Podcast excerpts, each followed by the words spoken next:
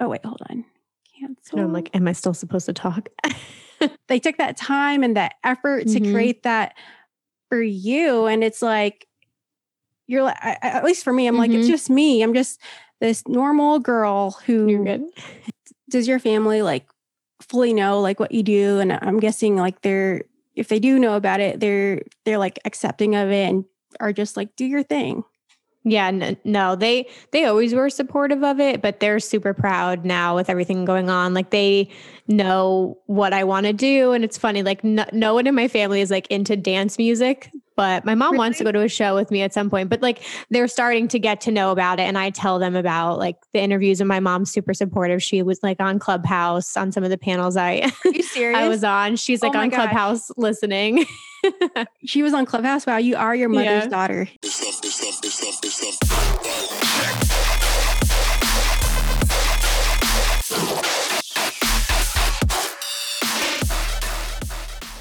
Before we get into the episode, if you guys can please hit that like button and subscribe, that would be so great. And it'd be a great way to support Best Candy Ever. Leave me a comment. Let me know what other guests you'd like to see on the podcast.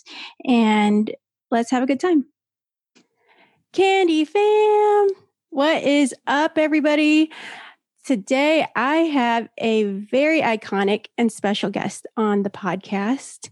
She is an amazing YouTuber, but also is a fellow podcaster, as well as somebody who I think does everything. I don't know what she doesn't do. She's a social media coach. She has her own, um, not just her own podcast, but she actually co hosts a podcast as well. And she's amazing on TikTok. So without further ado, please welcome the amazing Emma Kapotes. Yay. Hi, guys. I'm so excited to be here. Girl, me too. I'm so happy you're on here. Like you have been one of my guests that have been on my like must have on the podcast list. So now That's that this is finally happening, I'm just like, this is so great.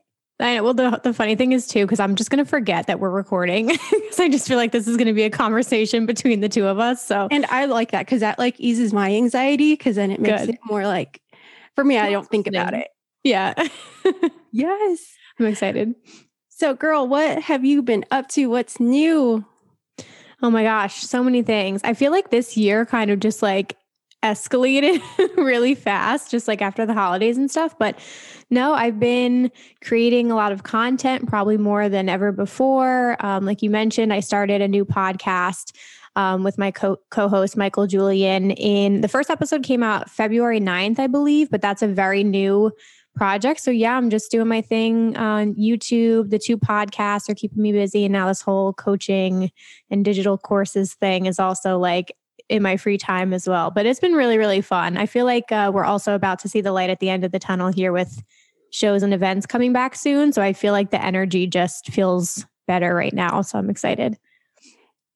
Absolutely. Um, it's funny that you say that. It's like about to come to an end because I feel like there have been mixed feelings about it. Like, no, this is going gonna go on forever. Mhm. But I feel like the majority of us are like, festivals are back. yeah, we're ready. yeah. So, okay, I I don't know if anyone really knows this, but I actually just finished your course. Um, so, for those that don't know, Emma does have um, a social media course. Uh, Emma, can you tell followers that don't really know like what that is, what it's all about? Yeah, of course. Yeah, so it was pretty new to me honestly within this past year. I I had friends who were coaches like nutrition coaches or business coaches, so I knew that world existed, but it was last I think August where I started listening to a lot of like female entrepreneur podcasts. Like you and I are obsessed with podcasts. Just listen to all that and I found them really inspiring. And then I realized, oh, all of these people also do these webinars where you can learn about business and things like that. So I started taking like their free webinars. And then I remember it was in September and there was this one woman I listened to, Amy Porterfield, and she was like, oh, I, her thing is I teach people how to launch their own digital courses online. And it can be about whatever you're passionate about. And I was like, that's really, really interesting. I've always, you know, thought about it. And it was starting like the next week. So I had a few days to decide. And it was like an expensive course. It wasn't cheap. And I was like, you know what? F it. and I bought the 12 week course and I did that and um, it was awesome. So I did that from September to November and it basically taught you everything you needed to know about launching your own online course. And then I launched my first course, but I like gave myself when I set my mind to something, I'm like, I'm going to do it. So I was like, cool, I'm going to do this. And then I'm going to launch a course in December. And that's what I did. And it was about um, building your social media engagement because that's something I'm super passionate about. And yeah, it was an amazing group of women that we had to start with. It was so, so cool. I'm proud of myself for doing it. And uh, yeah, once once that one was under my belt, now I was like, okay, I want to do other courses, webinars, all that fun stuff, and just share whatever information I have with other people. But they're really, really fun. There's so many out there for like any topic and interest you guys have. So definitely look into them if you if you see any like free webinars or anything like that. Yeah, and Emma's course is amazing, you guys. Um, I think a lot of us, for a while with the algorithm change, like back two years ago, I think it totally messed a lot of different content creators up, myself included. Mm-hmm. And I just remember thinking, well, I give up on Instagram. I'm going mm-hmm. to go over to TikTok or Twitter or whatever. And this is just how it's going to be from now on. But then eventually I came across like your course and I was like, what is this? And I can't tell you guys enough like how how much good information um, is in there and some of the things that you provided in that course i don't really think that you could find anywhere else because a lot of it i think was like a really thorough analysis and like what because I think that you're one of the only EDM content creators that's um, really doing something like this, or you're at least the first one who's kind of started going in this direction in terms of like coaching and mentorship. Um, what what keeps you going because i'm just like you do so many things and you still have like you know your 9 to 5 or your your full-time job and mm-hmm. i think mm-hmm. that's just so crazy yeah, it's a lot. yeah.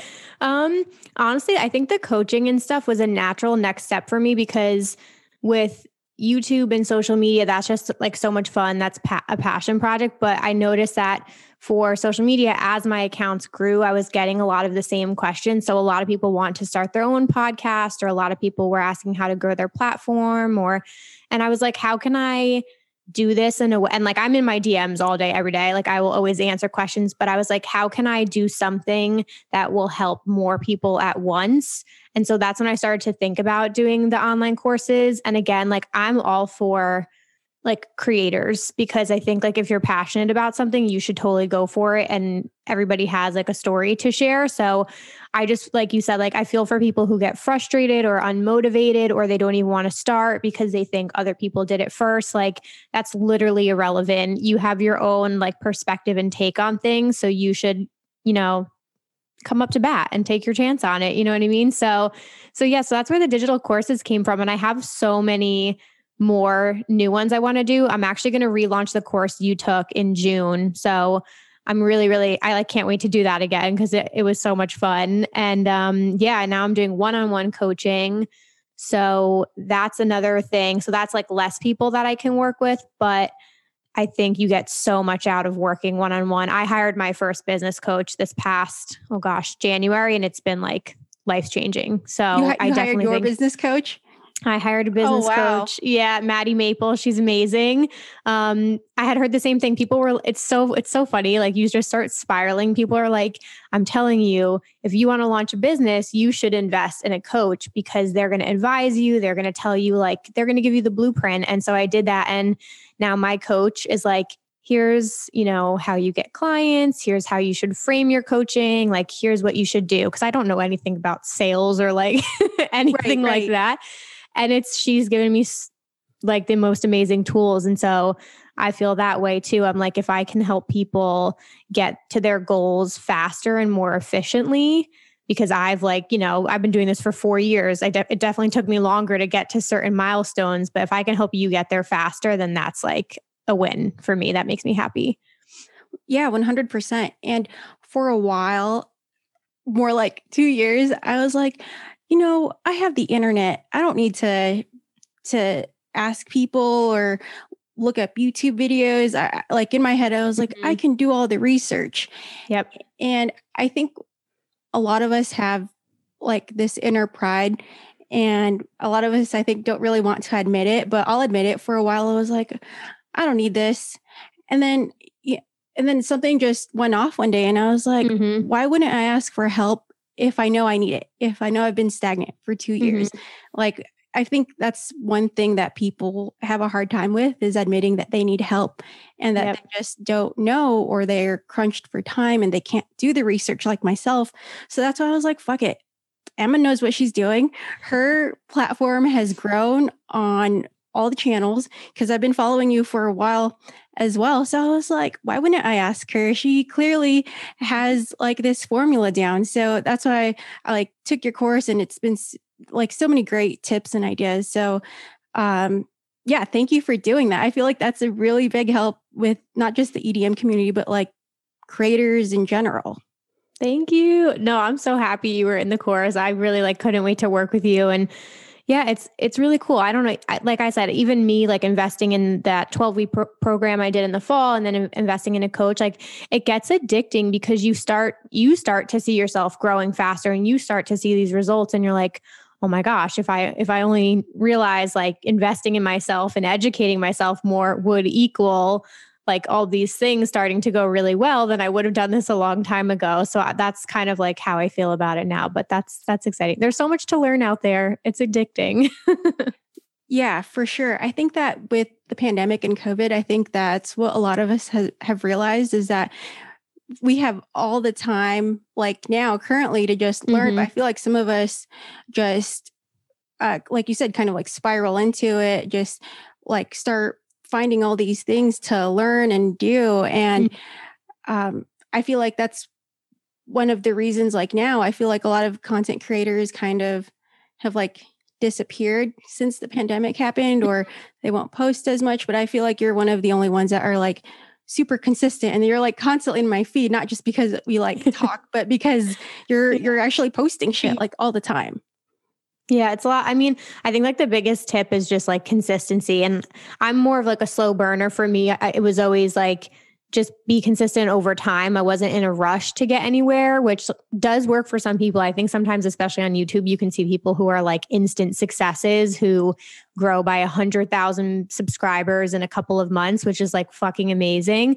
But I was always like slow and steady, like you and it depends on what you want out of all this too. Like everybody can have a different intention and reason for doing it. And me, my end goal is to work in this industry professionally. So I was like, I'm not in a rush. I'm building a foundation for hopefully a very long career, but I would just stay consistent, keep going, keep posting, even though you get no comments in the beginning or very, very low views, like it will grow over time. And right now, like you mentioned, is tricky. I think a lot of content creators have taken a break. I'm sure we'll see people come right back as soon as like events and stuff come back. But for some people, they just moved on right now. And then the search traffic and things will go back up. Cause I think we all saw a hit when this pandemic first started. It was a little scary, but I think it's going to start going back up very soon. We might have some events next month. So we'll see what happens. Right. And I wanted to ask you so I've noticed that some influencers, content creators, whatever, they're kind of going a different route. I feel like a lot of people are kind of changing their niche. Not that mm-hmm. there's anything wrong with that. Uh, for me, it's just that's just not my niche is to do like everyday fashion, skincare, makeup. That's totally cool. It's just not me. But what what do you think about that? Like influencers or content creators that have gone from like full blown raving content to more of like that like influencer fashion makeup niche. niche. Or like more modeling kind of thing. More modeling, more of like that typical Instagram content creator that you see that it's eh, like you look at it and you're like this I didn't know this girl is a raver type of thing. I feel like a lot of influencers are doing that and a part of me understands but doesn't understand if that mm. makes sense. Yeah, I think I guess it just depends because I do think this past year we saw a lot of people shift just because like the it, it is harder to like come up with content from scratch when like the thing we were creating content around was kind of like taken away. So I do think it made sense this past year for some people to like pivot or change altogether or like we said maybe take a break and like not do the social media thing anymore. Um, but i think honestly just like whatever floats your boat i think definitely think about who what what audience you're trying to attract you know maybe what brand deals you're trying to get. Like just really think about the audience you want to create and the people you want to work with um, because your content should probably reflect that. And yeah I think that's what I think, but it depends. It depends on what you want to attract and what kind of community you want to grow and all that kind of stuff. But I would say the thing that could like separate you or make you stand apart is just to try and come up with we talked about this in the course like try and come up with unique ideas unique series again be consistent and try and like come up with some original ideas that will like separate you from other people because there's a lot of people trying to do the same thing right now which which makes it really hard. It can feel like a really like saturated space to be in but there are definitely ways that you can stand out amongst all of the rest. Yeah that no i definitely agree with that for sure. I think that it it might be one of those things where it's like festivals come back and people will go back to like the raving content but mm-hmm. i was thinking about like maybe this is from a business standpoint you know there's definitely more sponsors for thing like i don't want to say like generic but things that aren't rave related i feel mm-hmm. like um, it's easier to to appeal to the masses when you're doing something that everyone will like versus something so specific like raving content but who knows? I mean i it, not that any of this is bad. It, i just mm-hmm. it's just something that i noticed with a lot of creators. So i always was wondering like why are they doing this? Or are they trying to create a different brand? Why are they changing their name from this to this? And mm-hmm. um yeah i don't know. There's just been i think so many different changes uh within like the rave community. But mm-hmm. um speaking of change um like what are some of the changes that you anticipate coming with like festival season in terms of anything really like festivals themselves or um, mm. how festivals do things? Yeah it's a good question. I think i think a lot is up in the air right now just from speaking to like festival producers and things like that. I think everybody's kind of like just trying to figure out what to do and it right now all i say is like there doesn't seem to be like a blanket answer or solution because everything has been so different on a state to state level. So i do one thing i feel like everybody's comfort level is just going to be different because i think no matter what as things open up some people are gonna like not be about it at all. I think there's people on the complete other end of the spectrum because i see the comments all the time who are like, I'm ready to go. Like, I don't even care. So it's like so hard when you have such different points of view. And I'm not saying any is right or wrong.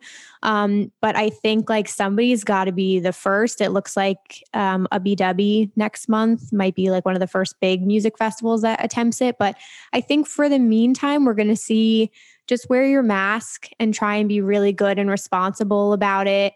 Um, especially if you're going to be like flying and traveling. I'm still unsure. I'm I do want to get vaccinated as soon as I can. New Jersey is actually moving pretty quickly with the vaccine. It seems like.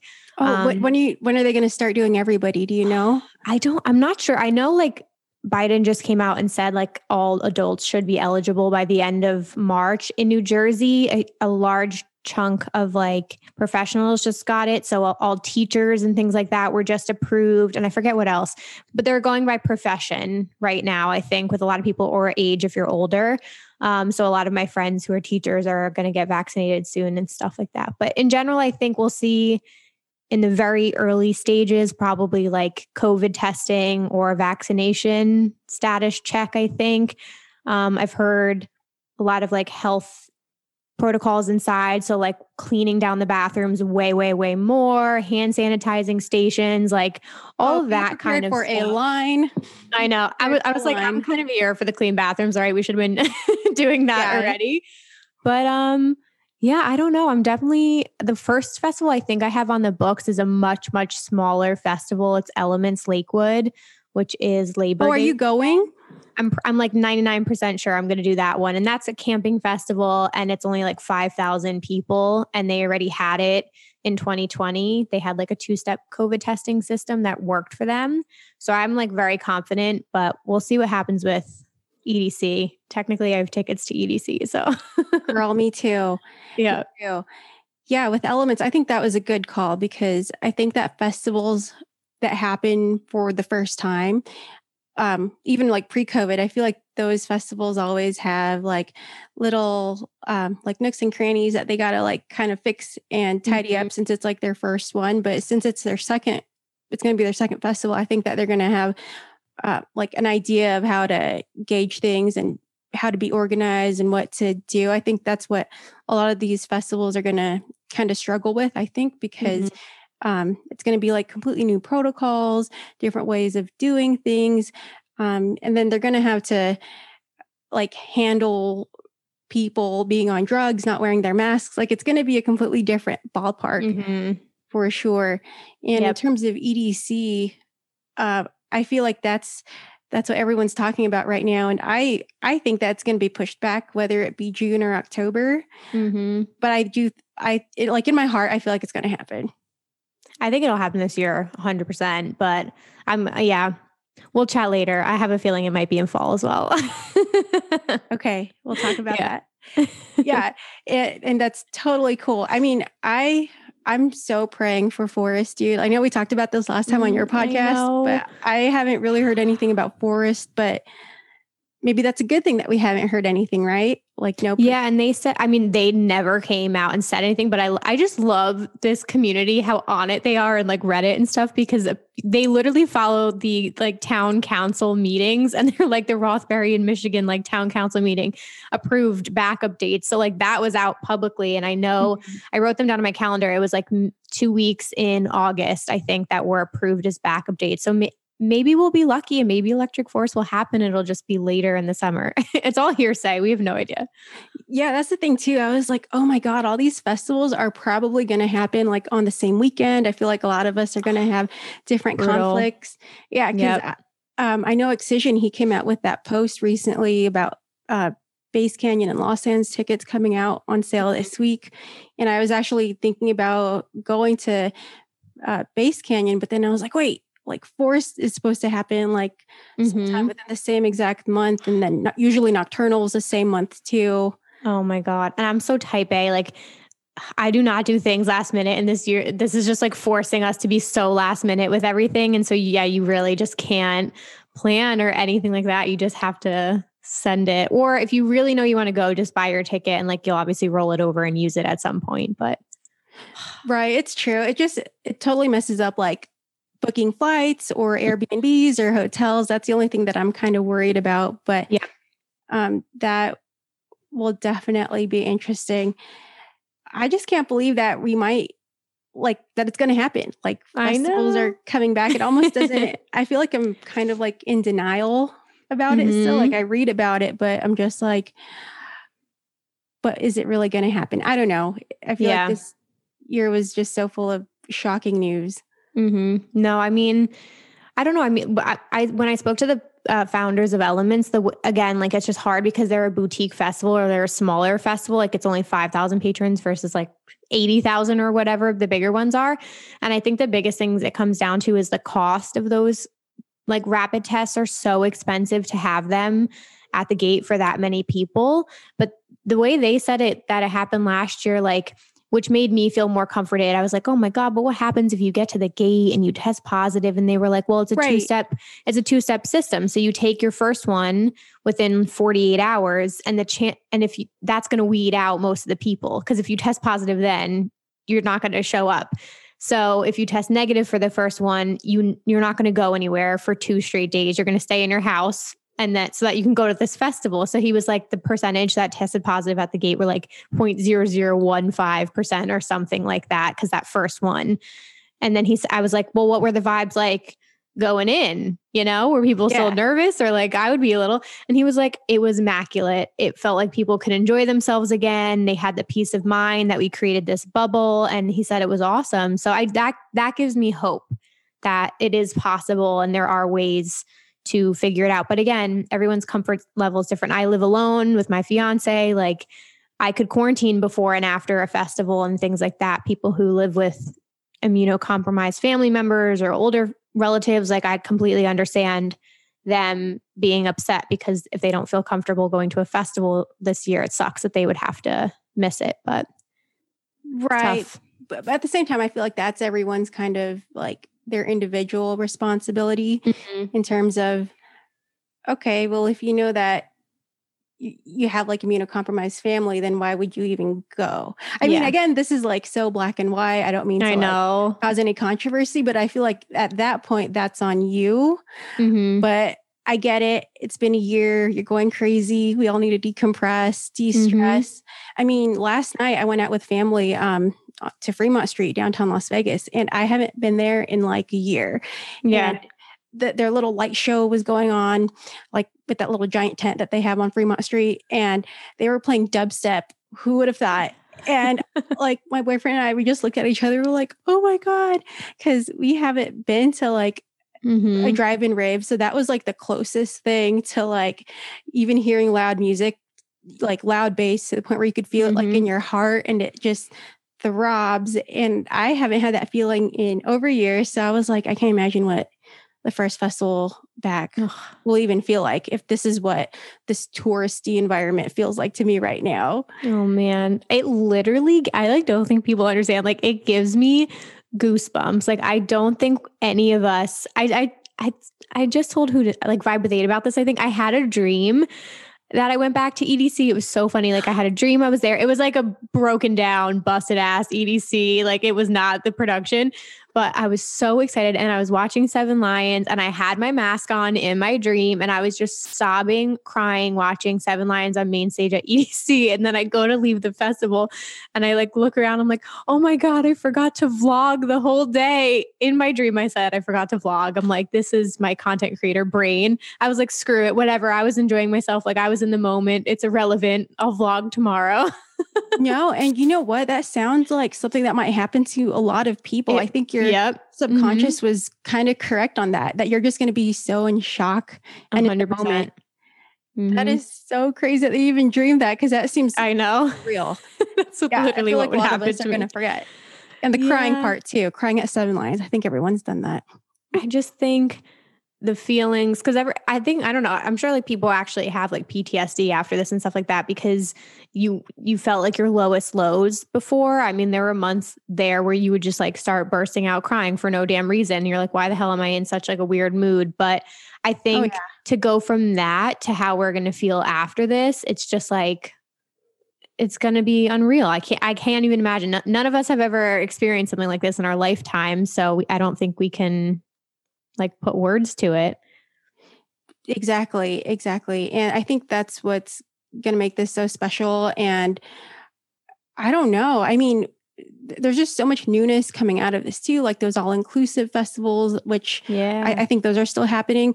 Cruises like Groove Cruise, I don't know if that's even gonna take mm-hmm. place anymore. I don't even know if I I'm not even sure how to feel about cruises at this point because a part of me has always wanted to go, but now part of me is like, but is it safe? Yeah. But I'm like, ah, I'm vaccinated, whatever. Yeah. But, if you're, I was gonna say, if you're vaccinated or if they like did pretty decent testing before that, I would again feel like, okay, they've created this bubble of people that have all been tested or vaccinated. So I would feel fine at that point. Right, right. Um, oh gosh, I don't know. Well, yeah, it's it's it's crazy. It's just so crazy. Mm-hmm. Um, so the other thing too that um, I noticed you teamed up with uh, with Michael Julian, right? For mm-hmm. um, your guys' new podcast, Festival Insider. Um, yep. I wanted to ask you what like what made you guys want to start that? Because I was like, this is such a cool concept and it's different. Yeah. Oh my God. It's been a dream. It's literally been a dream come true. I can't even tell you. Um, it was just one of those really crazy I don't know if anybody else is into this woo woo stuff, but like I've definitely become more of like a spiritual person this past year. And it was just one of those things that like he came into my life literally out of nowhere in December, like around Christmas time. He just found my content online and was had needed help with content at the time. He was like, Hey, I've got this thing going on over here with Festival Advisor and Festival Insider. And, you know, I have this idea for this podcast, and like you're kind of already doing that thing. And he is somebody who's been in the, he's been a promoter and been in the industry for 20 years. And he was like, You've got more of the perspective of like the fan and the community, which is really cool. And I want to link them both up because I think basically he was like promoters and festival producers and people in, in the industry should listen to the fans more and be connected to them and vice versa. Fans and everybody should have a better understanding of how much work and like all these things going in behind the scenes to put on these shows which i totally agree with.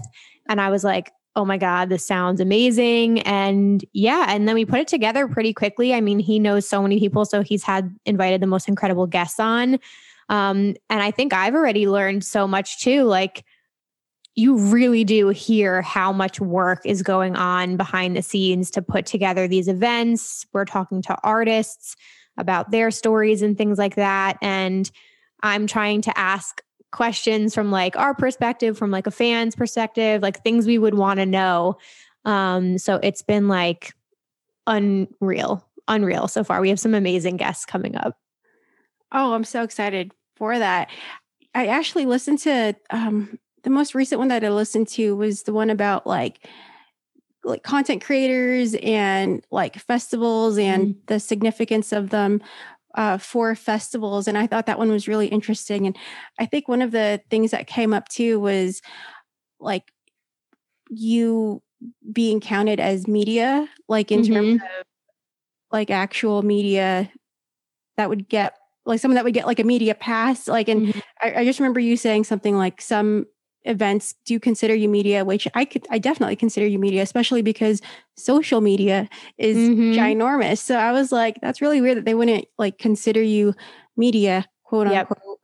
but um can you talk to us a little bit more about that and why you think that is and what you think should change yeah. Oh my gosh. I'm super passionate about this. I think, I think it is changing. Um, I loved doing that episode. We were talking a little bit about like festivals and, you know, different events in the dance music community, basically working with influencers and like who is an influencer that will actually make sense for your brand versus like, are you picking somebody and paying them and like their audience doesn't even make sense for your festival. So we were talking a little bit about that. But yeah, for media passes and stuff, I just think there's so many incredible smaller creators, or I guess you call them like mic- micro influencers, festival content creators, whatever you want to say, who have amazing voices and content. And I always say, like, I'm a huge, obviously, fan of YouTube. I watch YouTube all the time. And I think a lot of people who attend events, the first thing they do is they look it up on YouTube because they want to see what the experience is actually like. Like the after movies the festivals put out are amazing and they get you so hype,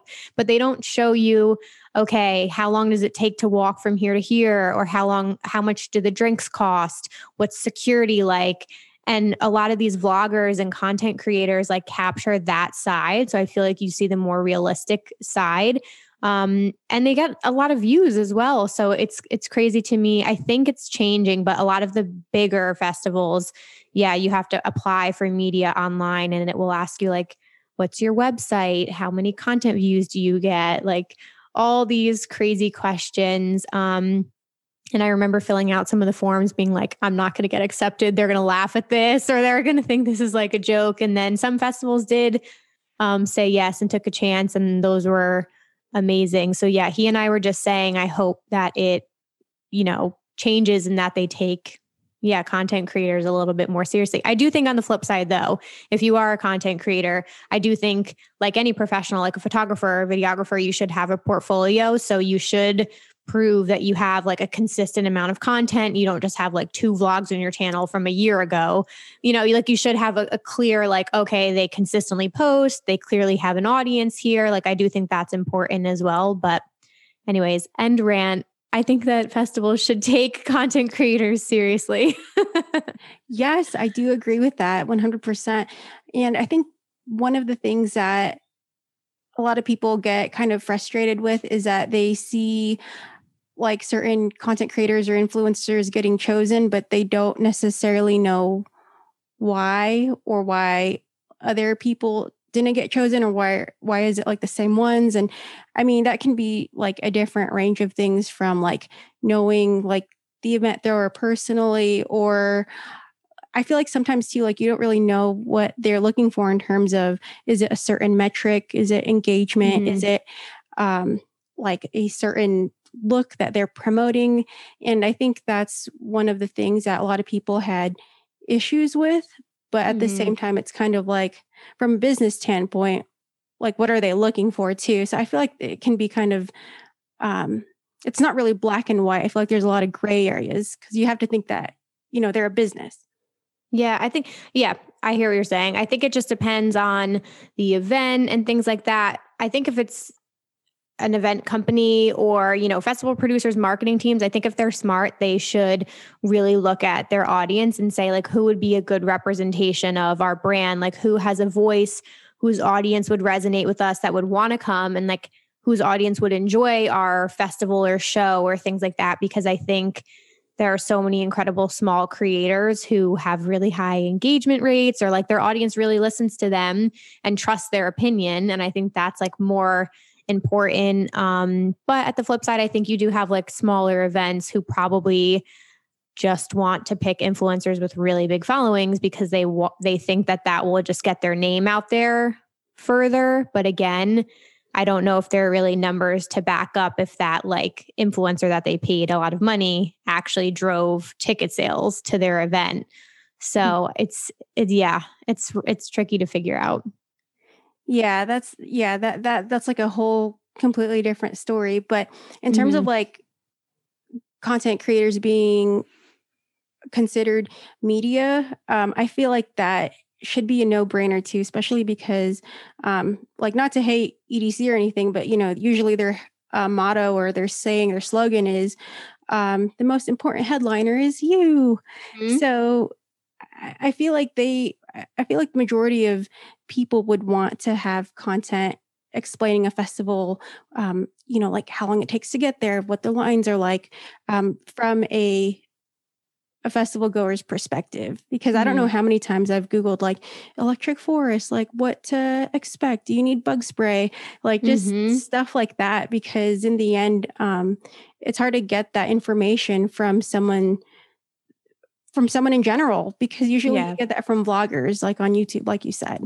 Mm-hmm. Yep. No, I totally agree. And I think with some of those really, really big events, like I'm pretty sure with Insomniac events, I haven't never looked on their site, but yeah, to me, they're such big festivals that I think they already have media covered for the most part. So they have like professional photographers and videographers and things like that. And I can imagine how many people would want to be applying for, oh, sure. yeah, like media Tons. passes and stuff. So I don't see them working too much, but you never know. I mean, there were some things I know um, Electric Forest does. I haven't been yet, but I know they do different workshops and speakers and things like that. And they were um, launching a creative program or something like that that um, would have been really, cool. really cool. So we'll see in the future. You never know. It's possible.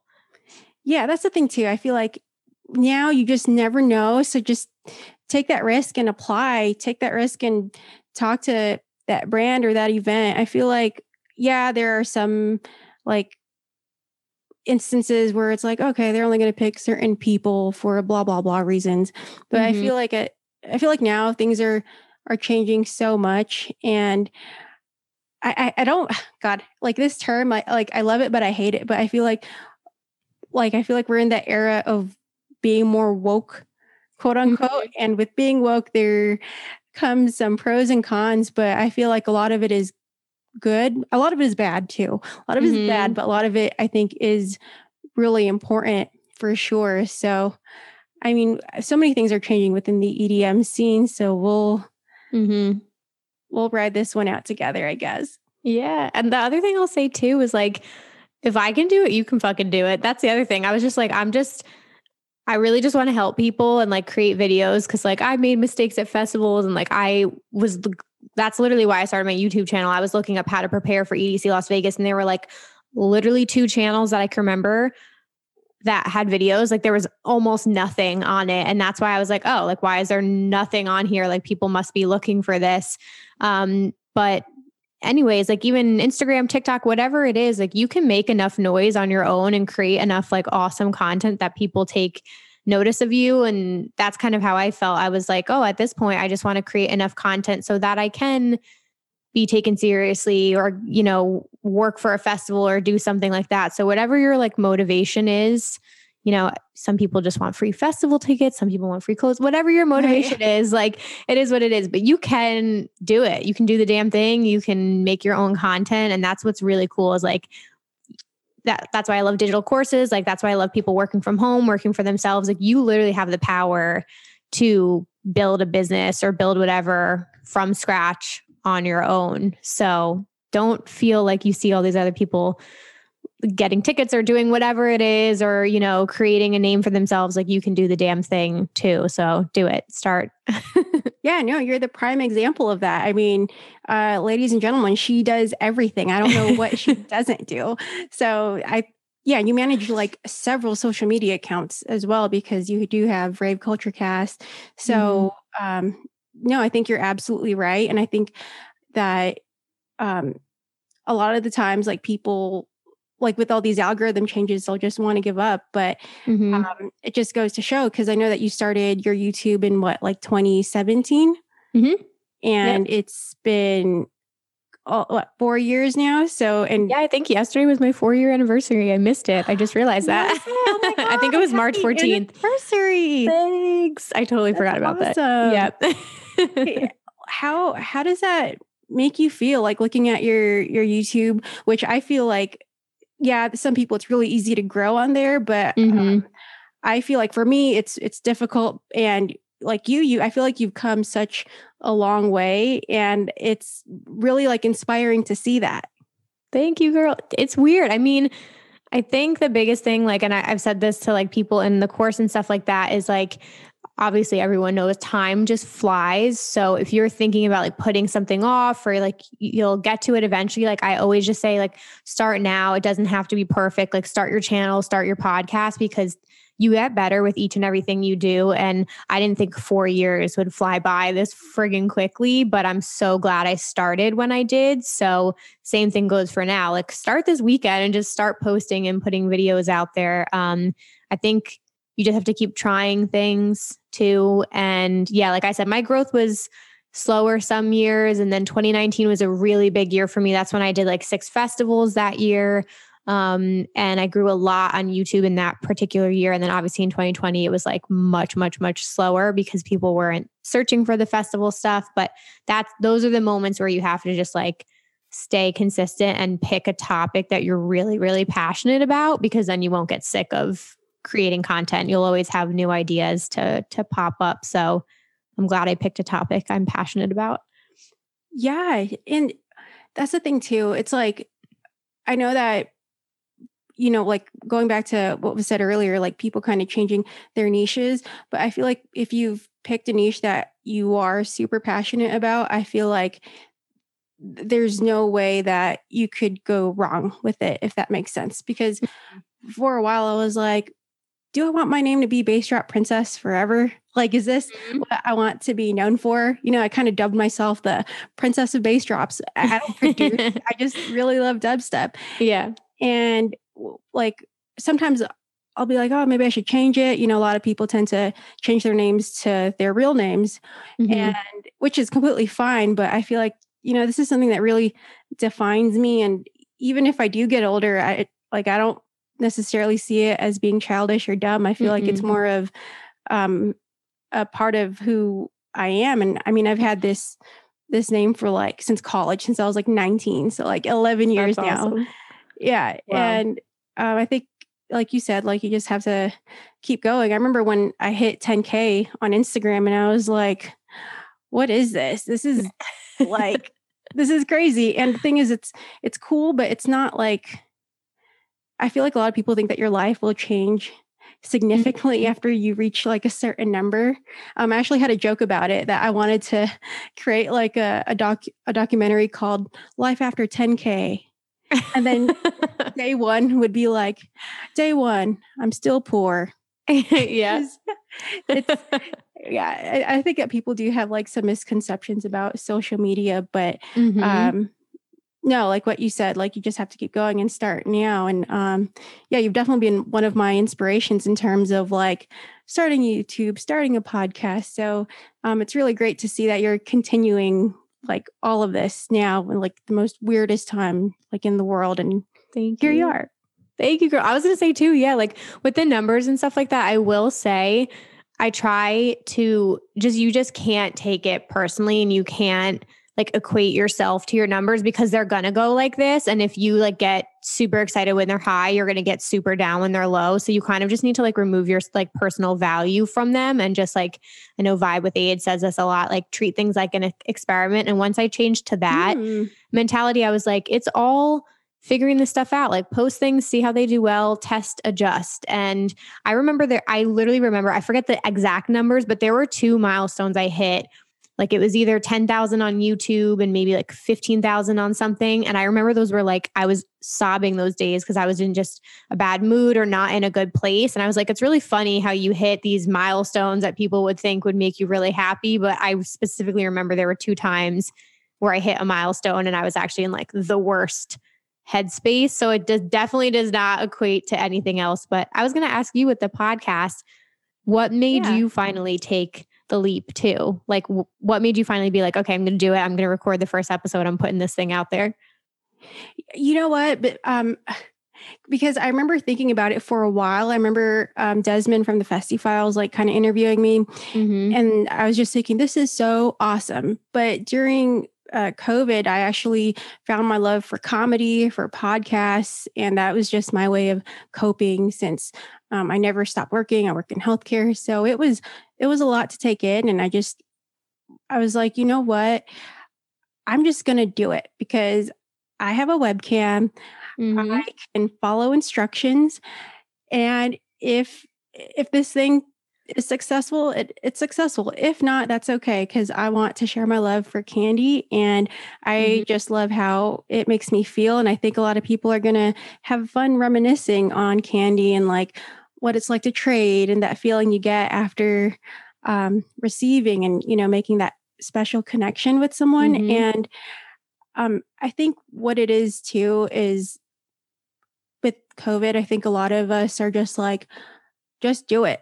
Fuck it. Because you never know when something's going to get taken away from you. So I think that's kind of what happened um, with with me. I was like, fuck it. I'm just going to do it. Mm-hmm. And That's awesome. see what happens. Yeah, I think that's the thing too, is you just have to to get yourself to do it. You can't just put it on the back burner forever. I mean, if you do, that's okay. But if one day Mhm. you have to just push it out there.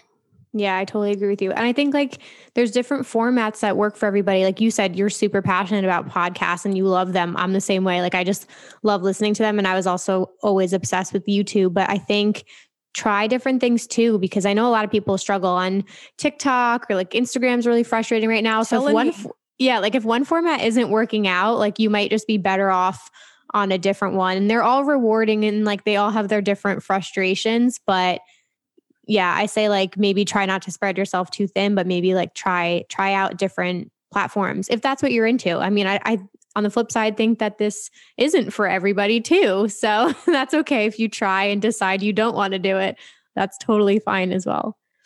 Yeah, I remember um like asking uh, some people to be a guest on Best Candy Ever, and I just remember um I think I mentioned it to you that like I got Yeah. ghosted and it was just left on red, and then I was like, hold on, Renee, like you have to remember that some people don't want to be interviewed and recorded, and a lot of people get really nervous, and it may not be that you're like really really like small on YouTube or that they don't like the podcast. It might just be that they don't want to be interviewed. And I feel like a lot of us forget that. Yeah. Um, which I'm always like, oh yeah, I forget that people aren't like talkative like me and want to say everything that's on their minds. Like a lot of people are also very private, which I respect. Mhm. Yeah, I agree with you. And even with like vlogging and stuff like that, like it, I feel like it sometimes depends on where you live. Like I'm way more comfortable now vlogging at a show than I was, but like in front of my family, I'm weird about it.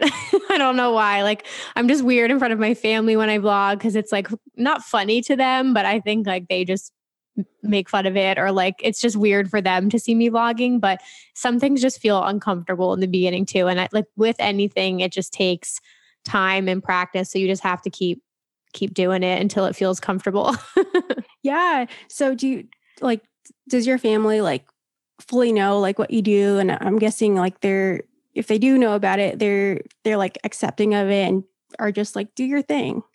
Yeah, no, no, they they always were supportive of it, but they're super proud now with everything going on. Like they know what I want to do, and it's funny. Like no, no one in my family is like into dance music, but my mom really? wants to go to a show with me at some point. But like they're starting to get to know about it, and I tell them about like the interviews. And my mom's super supportive. She was like on Clubhouse on some of the panels I I was on. She's like oh on Clubhouse listening. she was on Clubhouse. Wow, you are your mother's yeah. daughter if she was on mm-hmm. Clubhouse. yeah. Well, I told her to get on it. She like knew I was doing these like panels with the festival with Michael Julian and stuff like that. And she was like, Oh, I'll, I'll sign on and I'll listen. So she definitely, yeah, she definitely supports and kind of follows along with some of the some of the stuff going on. So yeah, it's funny. oh, that's so cool. That reminds me of like artists, like when their families are like backstage and they can see them and they're just mm-hmm. like really proud. That's what your mom just reminded me of, like just being proud yep. of a little girl doing her thing. It's like dance music on all the time. Are you that way or do you listen to stuff outside of it? um so my boyfriend and I listen to a lot of Rufus, Rufus Du Sol. Mm-hmm. We're obsessed. And so. Yeah, you like Rufus too? Mm-hmm. Yeah, and uh, they're they're EDM, but they're not. They're like this electronic band at the same time, and um, we we love it because it's it's perfect for any occasion. Like if you're sad, you're in the car, you're on vacation, you're going to work. Either way, it's just going to lift your mood up. And um, I do listen to lots of dubstep and lots of EDM in general, but a lot of the mm-hmm. times Rufus is playing because it just those feel good vibes are just. I feel like a lot of times um, people have that certain artist that they play all the time, whether it be you know mm-hmm. Seven Lions, Above and Beyond, or Excision.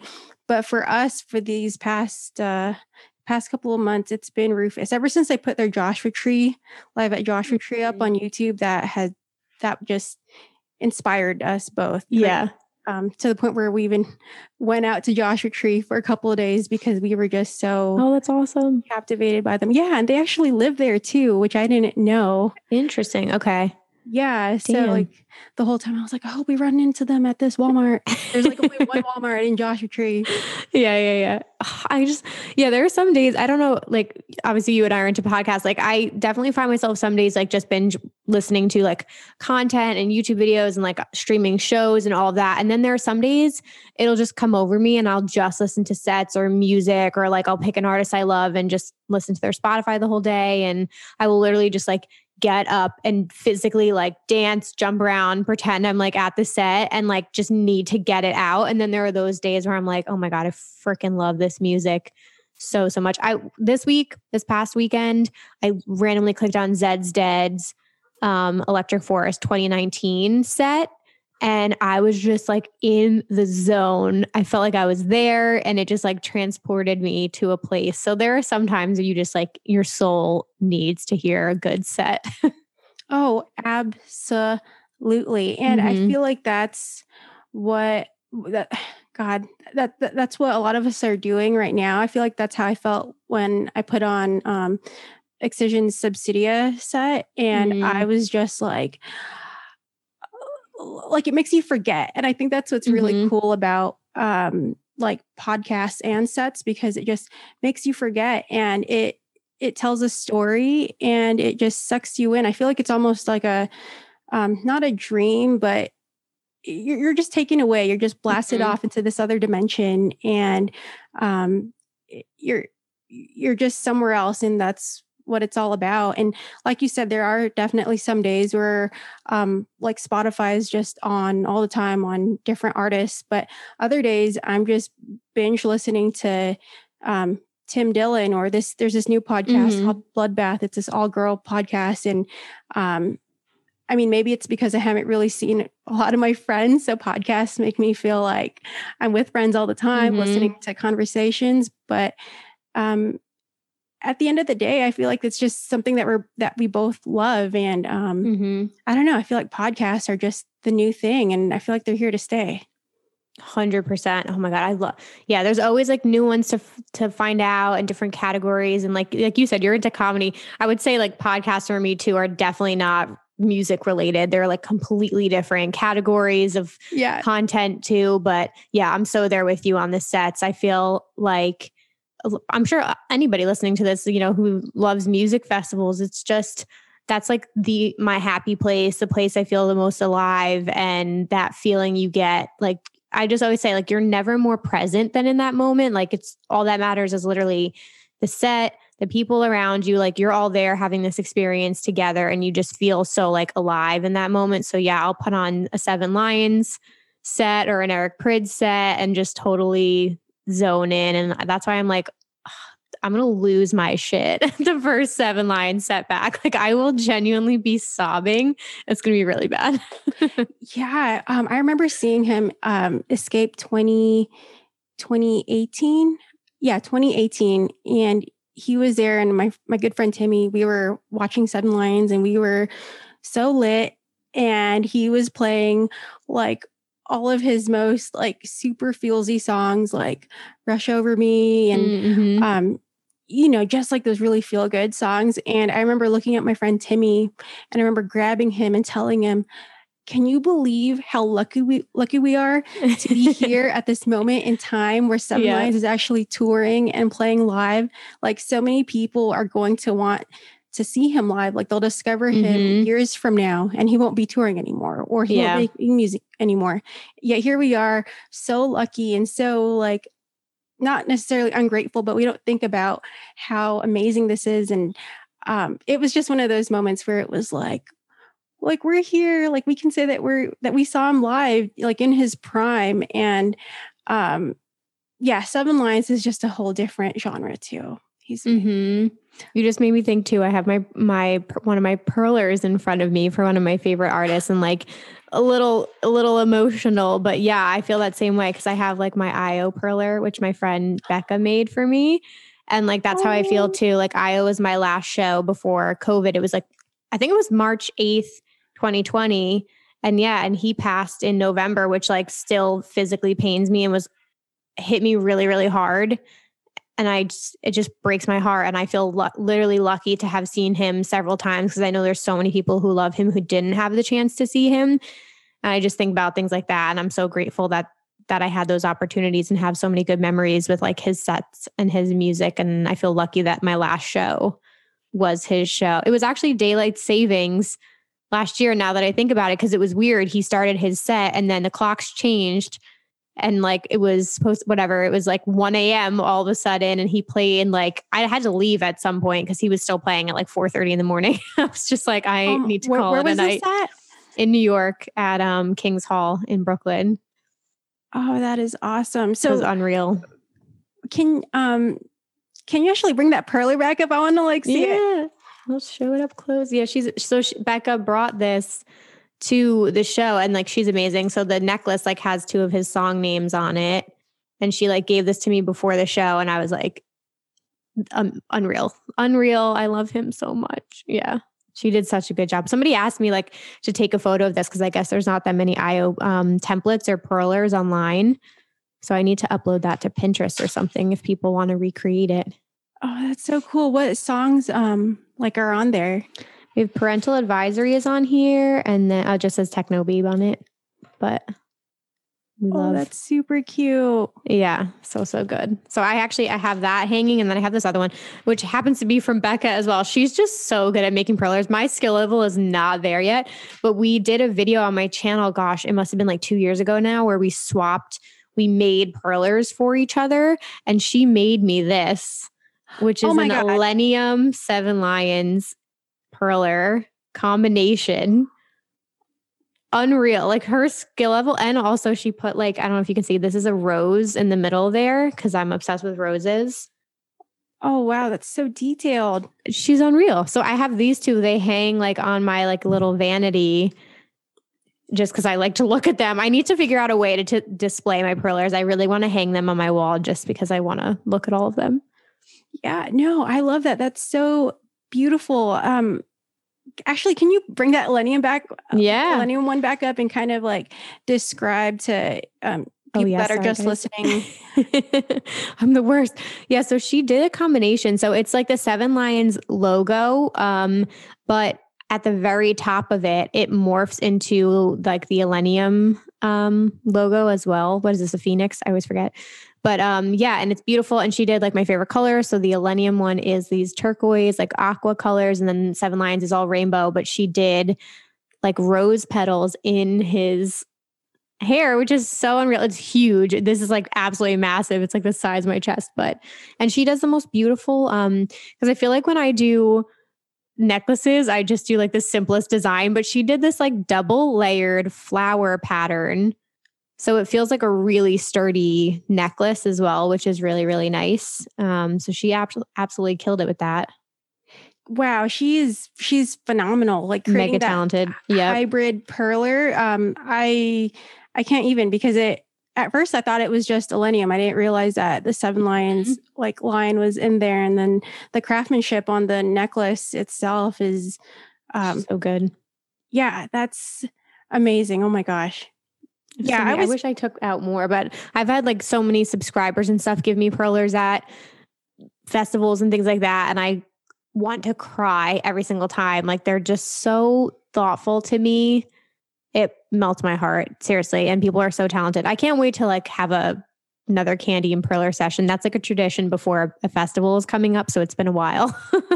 oh yeah. No, candy parties for sure. I mm-hmm. cannot wait. But um yeah, I can only imagine. I'm sure that you that people probably like make all these custom candies for you. Like I I can definitely relate to like what you mean when you say it makes you want to cry because it's like they took that time and that effort mm-hmm. to create that for you and it's like you're like I, at least for me I'm mm-hmm. like it's mm-hmm. just me. I'm just this normal girl who who uh somehow tricked everyone into following her or yeah. listening to her her podcast. And sorry, Tuco is like kitty sing up. You're good. Yeah. I'm sorry, Tuco the cat is here, everybody. But anyways, um yeah, I can only imagine. I feel like people are going to go nuts when they see you like at a festival. I feel like people are going to like come running over and they're just going to like hug you and want to talk to you and um, so weird. Well, all the meetups are going to be so. That's my favorite thing. Like, I loved. I didn't do that early on, but then I'd say probably definitely in 2019, even 2018, if I remember my first meetup, like I love meetups because it's just so fucking chaotic at festivals and things like that. And like this serendipity of meeting people in the crowd is the best feeling. But I definitely want to plan more meetups. And I think those are just such a fun opportunity to finally like pick a time and place and see people in person that you've been chatting with online a lot. So definitely want to do a whole bunch of meetups when we go back. But you didn't trick people into following you. First of all, you are an authentic creator and you're sharing your passions. And I feel like those are the like I just feel like you can tell, like you can get that energy even through a screen when people know like you're being yourself and you're passionate about something. So you should be proud. Thanks, Emma. That I really appreciate you saying that. I think that, that means a lot, especially with like, I mean, like to be real here, like you mm-hmm. see like on EDM Twitter, like people bashing influencers, content creators. And sometimes I read these and I'm just like, God, I hope they don't think that I'm like like this fake, weird, conceited mm-hmm. narcissist person. And um, you know, I remember reading something along the lines of like, why would you have a meetup? Like that's super conceited, like you're not a celebrity or some mm-hmm. something like that. And I remember having a meetup um, for Lost Lands for um, like during Justin's set, like I wanted to, you know, help help promote Scudda. Like I wanted support from my boyfriend. And mm-hmm. it wasn't really about me, but I was thinking to myself, oh God, do, is that what people think of me because I had a meetup? And I just remember like thinking for a while, okay, meetups aren't cool. Like that's not a good thing. But like what you just said, like totally negates that, I think, because that's um th- that's not like the intentions of our meetups, I think. No, not at all. I was gonna say I didn't even think about that. No, I was gonna say I do the meetups not to meet me. I do the meetups so I can meet you. Like that's the whole right. point of it. Is like literally so I can finally like get everybody together and like let's all these people we've been chatting with online, like let's get together and pick a time and place. So I don't don't read those things. I'm that's not even in my inner circle because it's like so irrelevant. Like you know where your intentions are and like what you're trying to do and what you're trying to create. So don't worry about anything else, you know. And people, it's so meetups are so fun. It's so good to just see so many people and and gather. I've, I've gone to meetups. I've gone to meet yeah. some influencers meetups because mm-hmm. I'm also a uh, a fangirl, uh, which is not good but not bad either because I mm-hmm. love supporting like other people and I think like for me it's just super fun and um it's kind of like a, a meet and greet, you know, and I love meet and greets. Yeah, yeah, yeah. Well, and even like I remember seeing a bunch online, um, EDC, EDC uh, Orlando, Vegas, like anything I've seen. Um, I went to Reddit meetups because I know Reddit is a huge EDC Las Vegas meetup. I did that one two years in a row, I'm pretty sure. So anytime it's another group too, like there are Anjuna fan meetups, Seven Lions, Codex fan meetups, like if you guys post about it, I will try and like roll through too because I just think it's cool to see like who's there and who's popping by. So I think the more meetups the better because then you just get to meet more people in this community for sure. Exactly. I, yeah, and that's what it's all about for sure. Yeah, girl. Yeah. We're gonna have so many. We have the podcast meetups. I am down. Remember you yes. said that. I won't forget that. Yes, yes, 100%. So Hell yeah. Um, so before we end, um, I do have a raver advice submission. Mm. Um, yeah, so raver advice is it's a new segment where basically anyone can submit any questions about anything rave related or not. And um, we do have a submission from um, from someone who decided to stay anonymous. Okay. And um, I'll go ahead and read the question and then um, if you don't mind, like kind of answering, help this person with some yeah. advice, and then I can give my two cents as well. So, uh, this person reads or says, when festivals come back, my friends and I want to have theme matching costumes. Should we buy them or make them ourselves? Good one. Ooh. I love when people get creative. It's the best thing ever when people do group costumes and stuff. I have a video on my YouTube channel with group costume examples and things like that. I mean, if you can, I guess it just depends like what the theme is overall. I definitely think you can make them and get really creative and buy basic stuff. I know people who have made custom jerseys for their rave families, which have been unreal. Like that's if you want to like go to another level.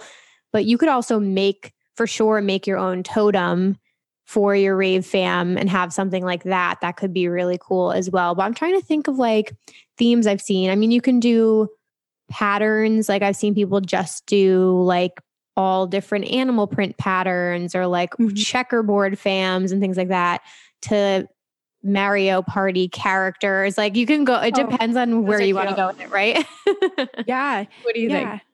Um, pers- well, I feel like you could you could even do both if you want to create it. Because um, one year, my boyfriend and my friend Tammy and I, we were, um, I, I, was Sully. My boyfriend was uh, Mike Wazowski, and our friend Timmy That's was awesome. Boo. Yeah, but with Boo, it was so hard to like find a an actual baby monster looking outfit that would fit mm-hmm. an adult. So my friend Timmy got super creative and he actually bought a mop from like the 99 cent store, cut it up, and he glued it onto some eyes, some big googly eyes. So it looked like Boo when um, Mike and Sully tried to dress her up as a monster.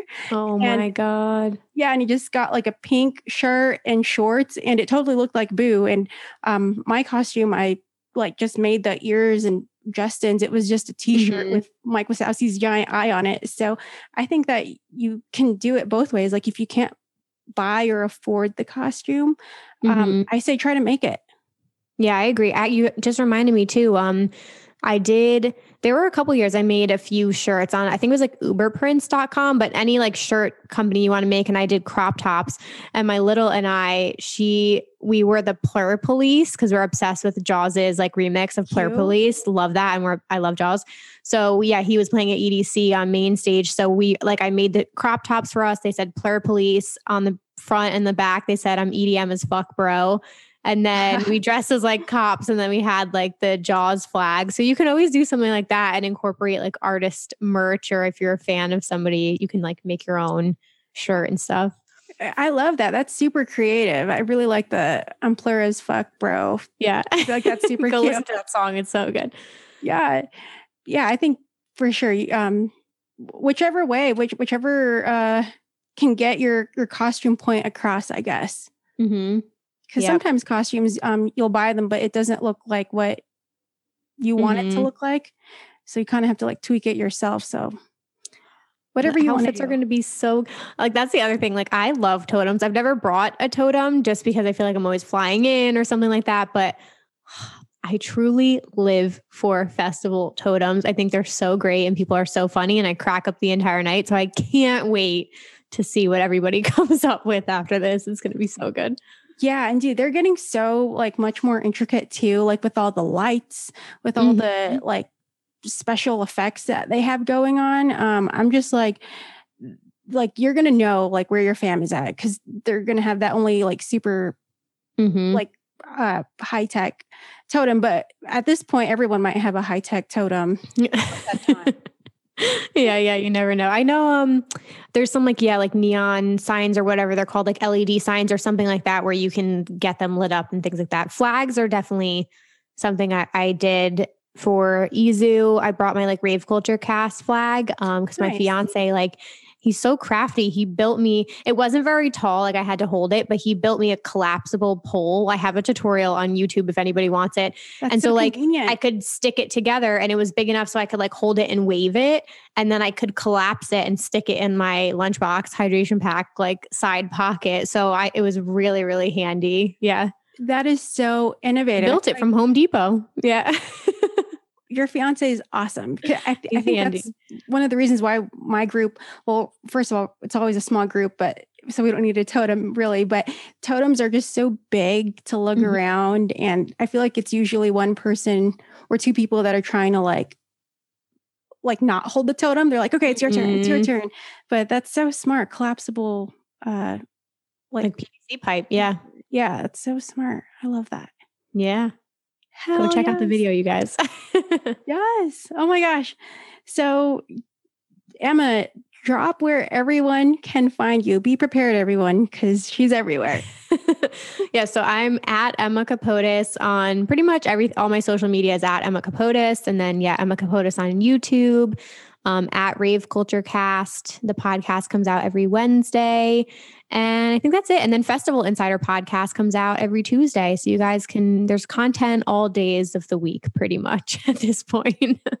Oh, and I'll plug I'll plug my next course because I'm pretty sure um, in April I'm pretty sure I'm going to do just like a one-off webinar because I've been really wanting to cover this topic and it's going to be how to create and launch a podcast from scratch. So look out for that. I'll probably do like two sessions of it, but I'm really really excited for that because I want more podcasters out there to do the damn thing.